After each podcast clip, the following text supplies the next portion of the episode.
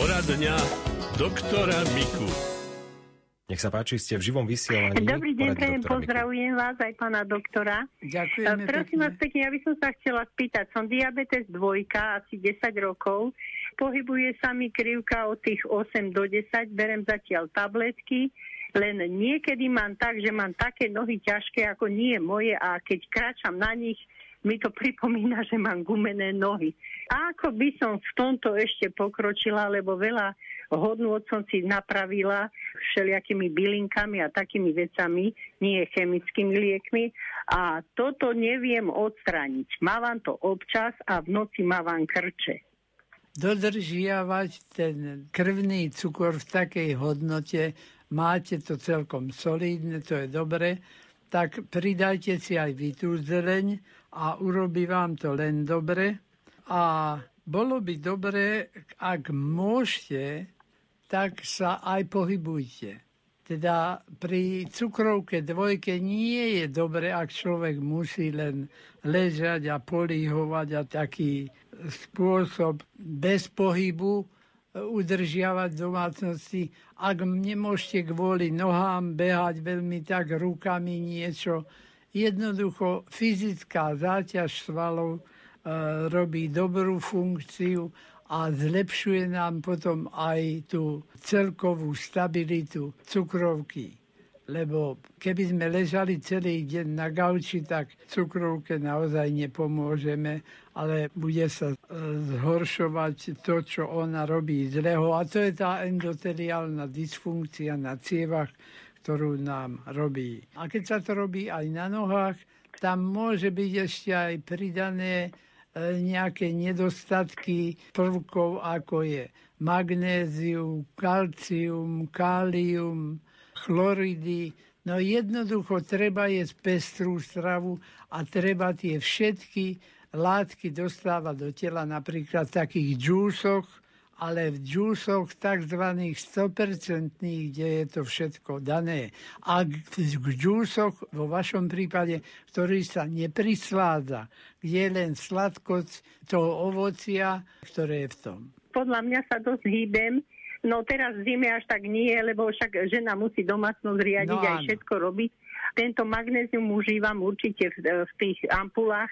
Je to Áno. dobre. Keď si ho dám, tak nemám krče. Keď si ho nedám, momentálne vidíš, mám No, tak krče. potom A ste aj vlastne spravili diagnózu, že máte karenciu magnézia. Ale to magnézium máte v tej listovej zelene. Keby ste napríklad si dávali raz brokolicu, raz špenát, raz prhlavu na, ako prívarok, tak to vám drží oveľa dlhšie, ako keď si dáte tabletku magnéziu, ktorá vám vydrží tam 2,5 až 3 hodiny, ale toto magnézium, ktoré je v tej zelení, to vydrží takých 72 hodín a to už sú 3 dní. Keď moc sa hýbem a bolí chrbtica. Nemôžem chodiť na Áno, chrbticu. no tak musíte sa tak hýbať, aby ste tú chrbticu nešteklili, aby ste ju nedráždili. Ale to, že sa vy vrtíte v kuchyni a nemôžete von, to stačí. Nám ide o to, aby ste sa pohybovali. To robíte dobre. Poďme sa pozrieť teraz na SMS správy, píše posluchač alebo poslucháčka. Pekný deň, ktoré rastlinné zdroje sú bohaté na síru? Neviem z akého dôvodu potrebuje poslucháč užívať túto síru. Sírnaté zlúčeniny obsahujú všetky kapustovité rastliny, e, všetko to, čo pri kysnutí a pri kvasení tak zapácha. Napríklad, keď kysne kapusta, tak smrdí to nie celkom príjemne, no tak tam je síra. Ale sírne zlúčeniny sú aj v cesnaku, cibuli, takže aj takéto veci. Všetky tie, čo štípu, reďkovka napríklad, keď jete, to všetko obsahuje síru. A napríklad aj e, tie minerálne vody, vajcovky. No áno, aj tie, čo tak zapáchajú A- po skazenom vajci. A neviem, v akej súvislosti poslucháč vyhľadáva tie potraviny, ktoré obsahujú síru, ale kedy treba konzumovať takéto sírne zlúčeniny? Netreba ich konzumovať špeciálne. Treba jesť všetko a tam sa mu dostane potom aj kiel, aj kapusta, aj kaleráb, aj všetko to, čo štípe v ústach.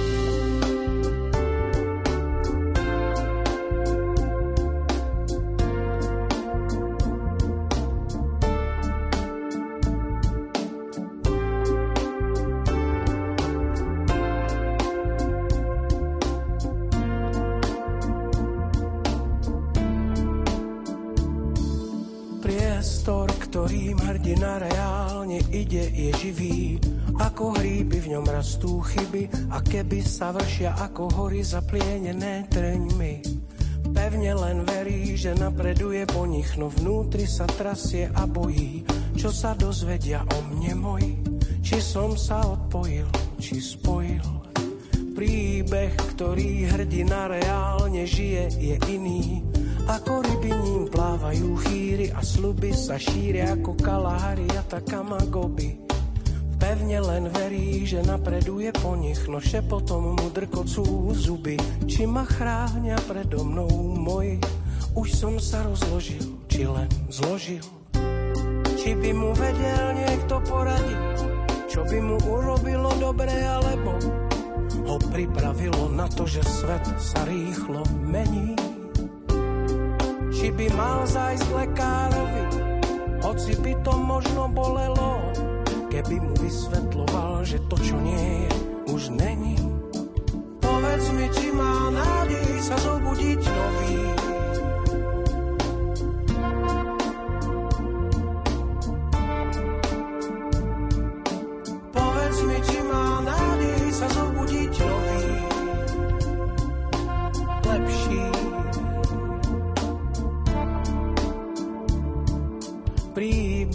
Ktorý hrdina rozpráva, vážne je živý.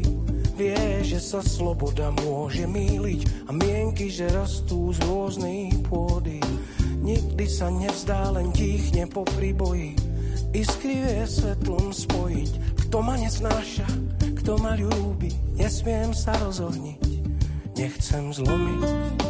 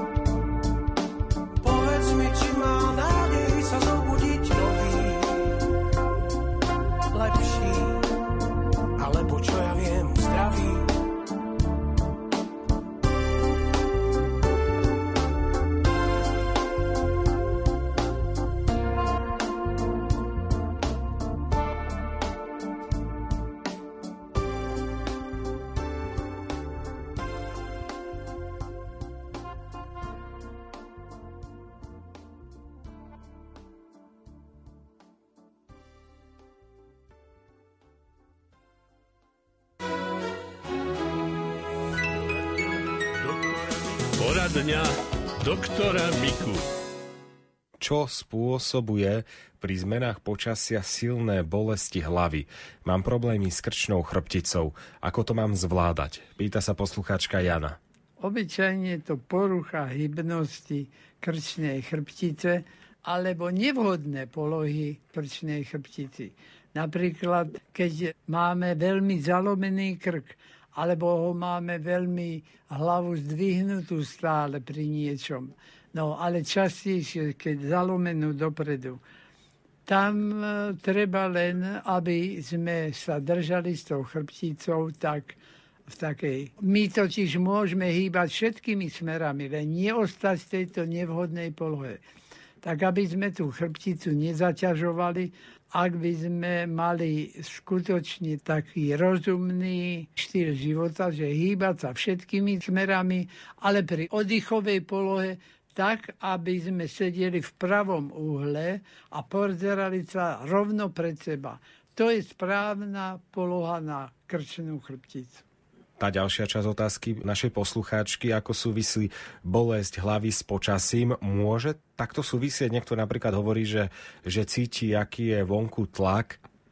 No, tak e, ťažko by to bolo vysvetliť, ako to presne môže vplývať, ale vieme, že tam nejde o to už, že prší alebo padá sneh, ale e, ten barometrický tlak je toho predzvesťou už včera a takže to začína v tých hodinách a tam to pôsobí najmä tak, keď sú také drobné distenzie určitých väzív a svalov, prípadne aj, ak sú nejaké jazvičky alebo po zlomeninách, že sú jazvy aj väčšie. Tie jazvy sú živé a oni sa pri tom tlaku stiahujú alebo rozťahujú a to práve je tá senzitívna zvyklosť predpovedať počasie tým ľuďom, ktorí majú takýto barometer v sebe.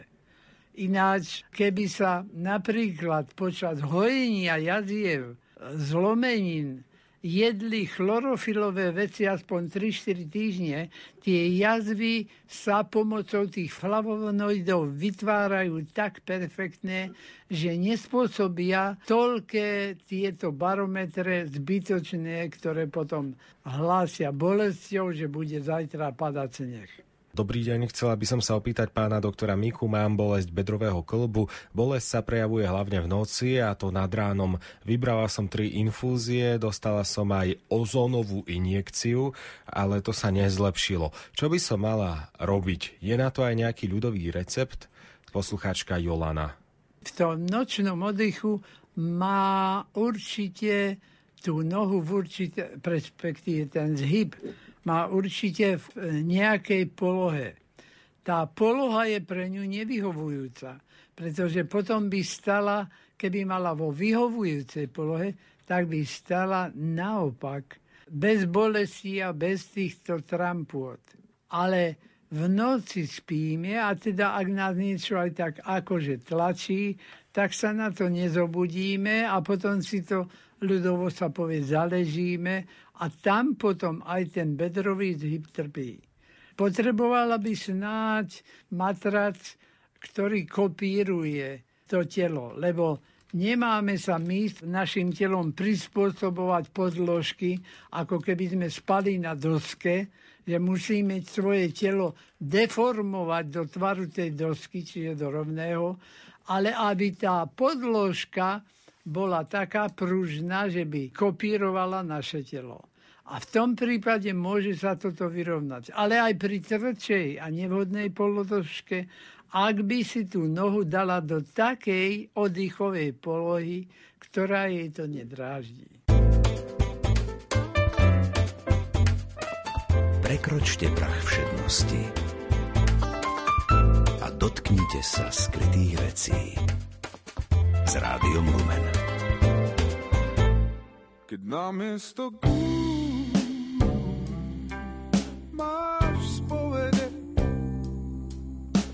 keď krojov obliekaš obete svojich predstav o svete, keď nemá kto povedať, ujo vytrepete, keď jedna a jedna sú dve, aj tri, aj vata vo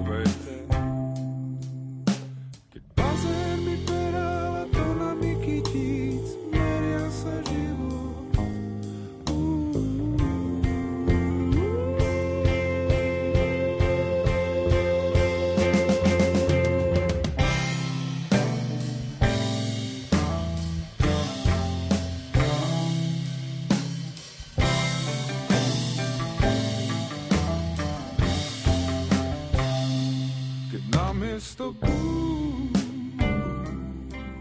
máš spovede, do krojov obliekaš obete svojich predstav o svete, keď pri rečiach o duši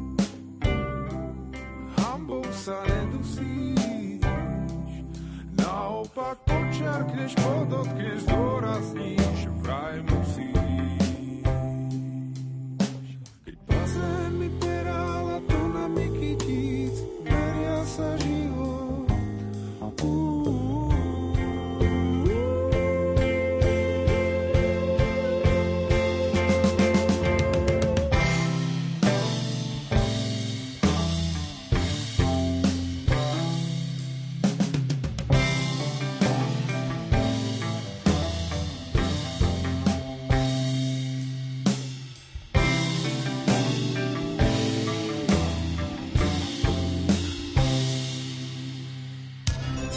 zo zdravotníctva.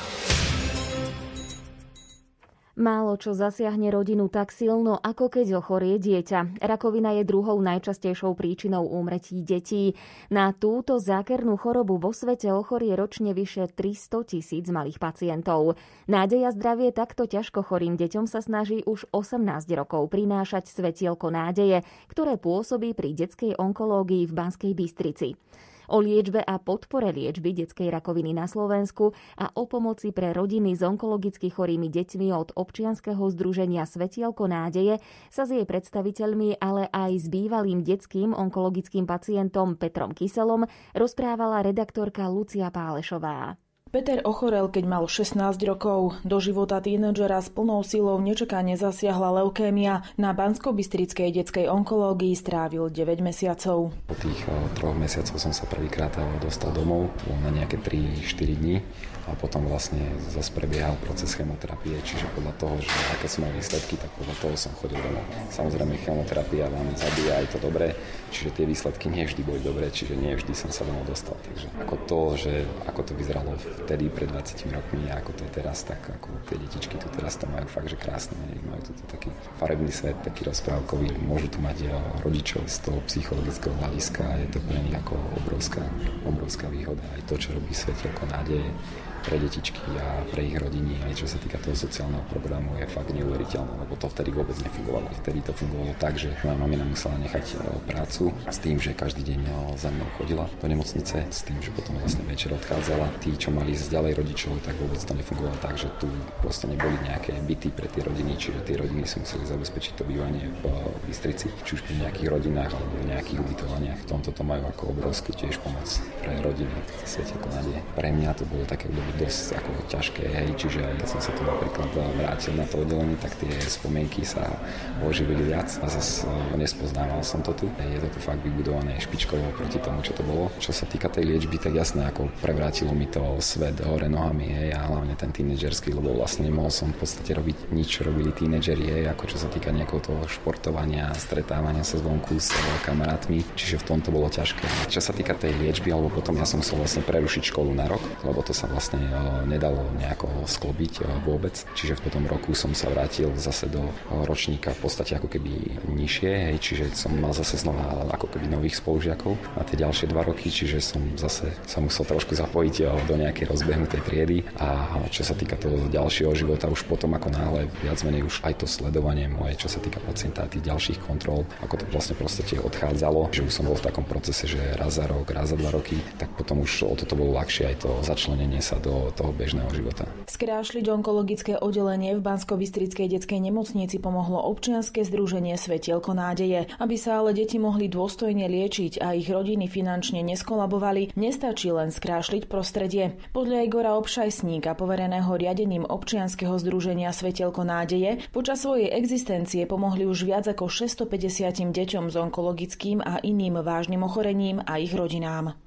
Všetky projekty sa začínali od materiálno-technického vybavenia. To znamená, na tú dobu potrebovalo pomôcť vymalovať, prestávať a vybudovať. Potom sme prechádzali cez fázu, kedy bolo dôležité poskytovanie služieb, či už sociálneho pracovníka, psychológa, liečebného pedagóga alebo terapeuta. To znamená podporné veci samotnej liečby a v podstate ten rozvoj potom išiel ďalej a je to náš najväčší projekt, ktorý realizujeme detský mobilný hospic. To znamená, že starostlivosť nielen pre onkologické deti, ale pre deti aj s inými diagnózami, kde už v podstate z medicínskeho hľadiska nie je možné pomôcť tomu dieťatku, tak aby dostali čo najlepšiu pomoc za ten čas, ktorý majú k dispozícii. To znamená, aby čím menej cítili bolesť, aby dostávali všetku starostlivosť, ktorá im zlepší kvalitu života a hlavne, aby mohli byť v domácnom prostredí, lebo oni vždycky majú nárok byť v nemocničnom prostredí, ale tie rodiny to veľmi oceňujú a tie deti sa pýtajú, že chcem ísť domov. Čiže pre nich je to veľmi dôležité. Takže ten čas je veľmi hodnotný aj pre tie samotné rodiny a je to napríklad neporovnateľne lacnejšie oproti zdravotnej starostlivosti ambulantnej alebo nemocničnej. Žiaľ, nie je to hradené z verejného zdravotníctva. Všetko sa to robí vďaka sponzorom a darom. V Lane diagnostikovali v Banskej Bystrici rakovinu 63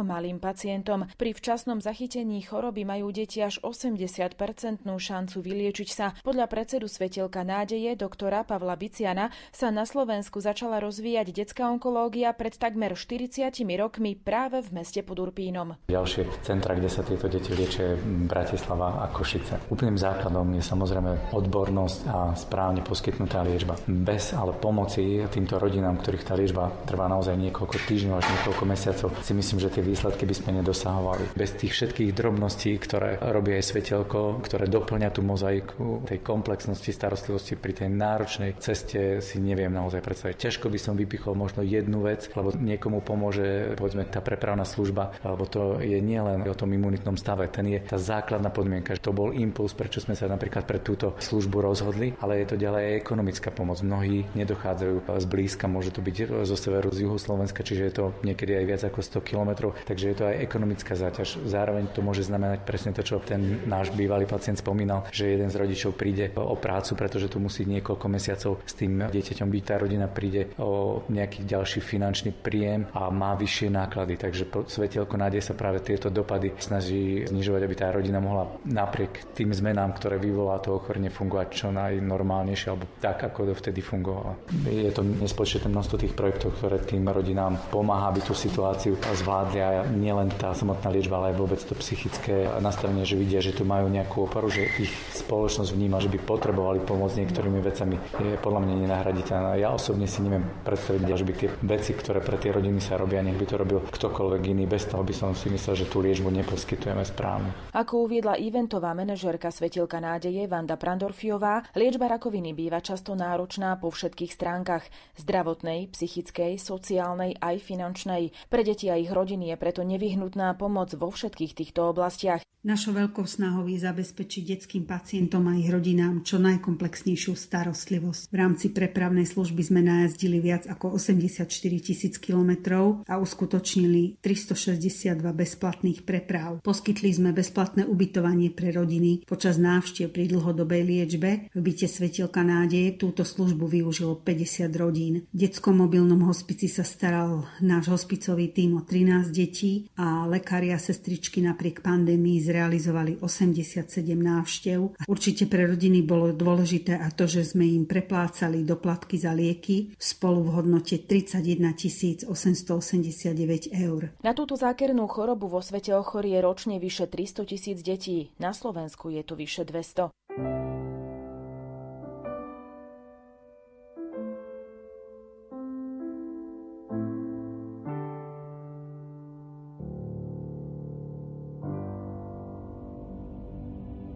vyjedz staniera,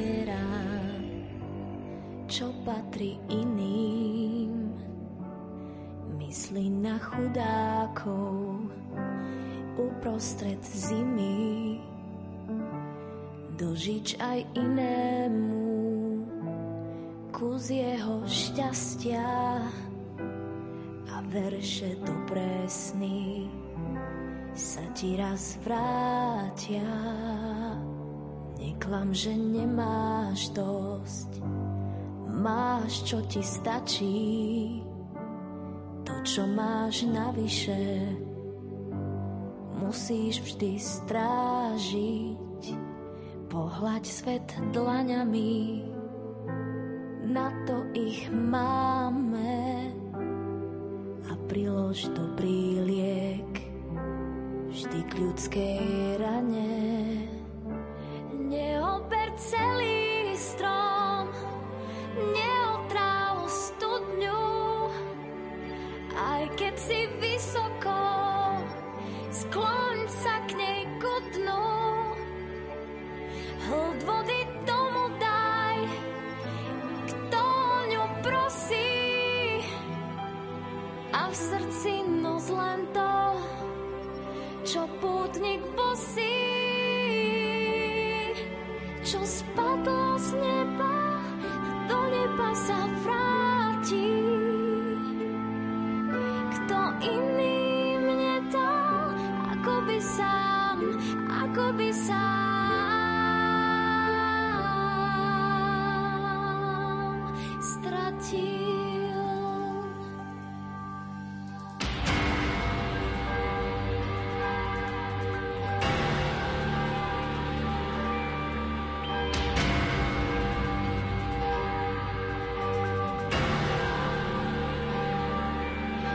Sa do očí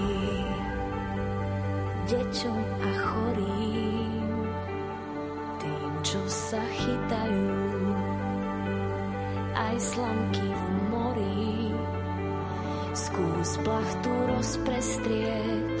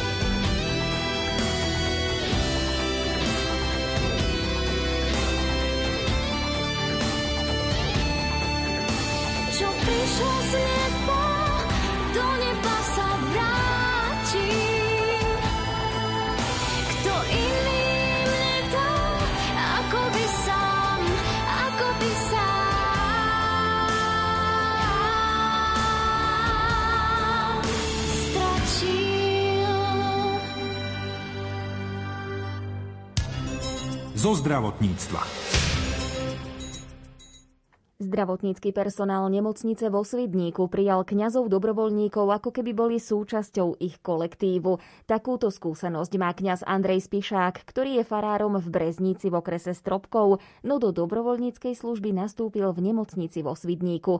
Nahrávala s ním kolegyňa Mária Čigášová. Môžem povedať, že milo som bol prekvapený, ako nás prijali, celý zdravotnícky personál. Prijali nás, ako by sme boli súčasť práve ich kolektívu. Vôbec nerobili nejaký rozdiel, že prečo ste tu, zavádzate nám alebo niečo iné. S tým, že zároveň im aj pomáhame po tej sanitárnej stránke, čiže práve tým, že sme ako súčasť, tak prijali ako kolegu môžem povedať. A tým viackrát sa aj tak otvorili práve aj tento zdravotnícky personál, či sú to sestričky alebo lekári, a potom vlastne aj s tým, keď pacientami rozprávame, ale zároveň vidím, že potrebujú práve aj tento zdravotnícky personál, aby mohol ich niekto vypočuť. Lebo my ako rímskokatolíckí kňazi skončíme takú tú službu tam, prídeme na faru, môžeme venovať sami sebe. Ale oni prídu domov, do svojich rodín a čaká ďalšia šichta. Čiže manžel, deti, naváriť, pripraviť všetko to ostatné. Čiže nemajú vždy čas takto nabiť sa nejakou takou energiou posilu. Pre nás kňazov je to jednoduchšie, by som povedal, keď nemáme rodiny. A oni sú, čo si mnohí z nás neuvedomujú, v denodennom kontakte s tým covidom a môžu to treba preniesť domov a hroziť aj svojich blízkych. Tak môžem povedať, že áno. A mnohí aj pacienti sa nás pýtali, či nemáme strach z toho covidu. Ja hovorím, strach nie, rešpekt áno. Lebo so strachom nemáme chodiť, máme byť práve taký slobodný. A keď sme slobodní, tak prichádzame k tomu. A keď aj z toho covidu človek sa naučí brať niečo pozitívne, tak sa môže težiť. A kríž môže byť spásou. Záleží, či tá choroba pre mňa bude obohatením alebo ťarchou. Či ten kríž má poznesie alebo pritlačí na zem. A dá sa brať teda COVID ako obohatenie podľa vás? Áno, ja si myslím, že každý kríž alebo každá choroba alebo všetko môže sa zobrať ako obohatenie. Záleží na človekovi. Ako ja to príjmam či niečo ako záťaž, ako taká gula, ktorá ma drší, alebo niečo ako povzbudenie. Čiže pre mňa COVID, tak ako aj jedna sestrička sa vyjadrila na oddelení, že čo nám dal COVID. Pýtajme sa. Vďaka covidu máme kňazov aj viac v nemocnici ako súčasť nášho života. Nie ako iba len po tej duchovnej stránke, ale ako súčasť, väčšia súčasť. Až teraz si uvedomujeme, že naozaj nebyť covidu, tak sa kňazi asi nepresunú tak blízko k nemocničnému lôžku. Aj keď to na prvý pohľad povieme, nie je iba len tamto oblasť, ale vidíme, že teraz je tá oblasť, aby sme možno boli práve tam prítomní. Čiže kňazi máme byť prítomní pri ľuďoch, tam, kde nás práve tej najviac chvíli potrebujú. Mnohé z otázok, ktoré nám adresovali naši poslucháči, smerovali k tomu, že ako vy ste ako kňazi chránení, či vás aj testujú, alebo očkujú, alebo či máte teda to oblečenie ako lekári. Už keď sme nastupovali, tak sme museli prejsť tým testom, otestovaným a zároveň bolo možnosť urobiť aj test z krvi, či máme nejaké protilátky, najmä keď sme ešte neprekonali. Ja osobne som zistil, že som prekonal ten COVID, ani som nevedel ako. Ja osobne to pripisujem, že športovaniu, vitamíny a otužovanie. Čiže patrím k tým ľadovým medveďom. Takže to je aj vzácný recept, ja si myslím, ako si tú imunitu posilniť, aby ten priebeh choroby nebol taký ťažký. Ja to veľmi odporúčam keď človek pri minus 10, minus 15 mrazoch ide do teplej vody 0 stupne. To je niečo úžasné. To je teplá voda. Áno, je to teplá voda, 0 stupňov. Tak ja si myslím, že naozaj ten vírus sa musí hneď zbaliť a odísť. Áno, v takéto chvíli to potvrdia aj mnohí, ktorí sme tam, okolo tých 30-40 ľudí. Aj po celom svete alebo po celom Slovensku vidím práve rozmnožovanie tohto športu, takého poviem. Odužovanie stačí 8 až 10 minút.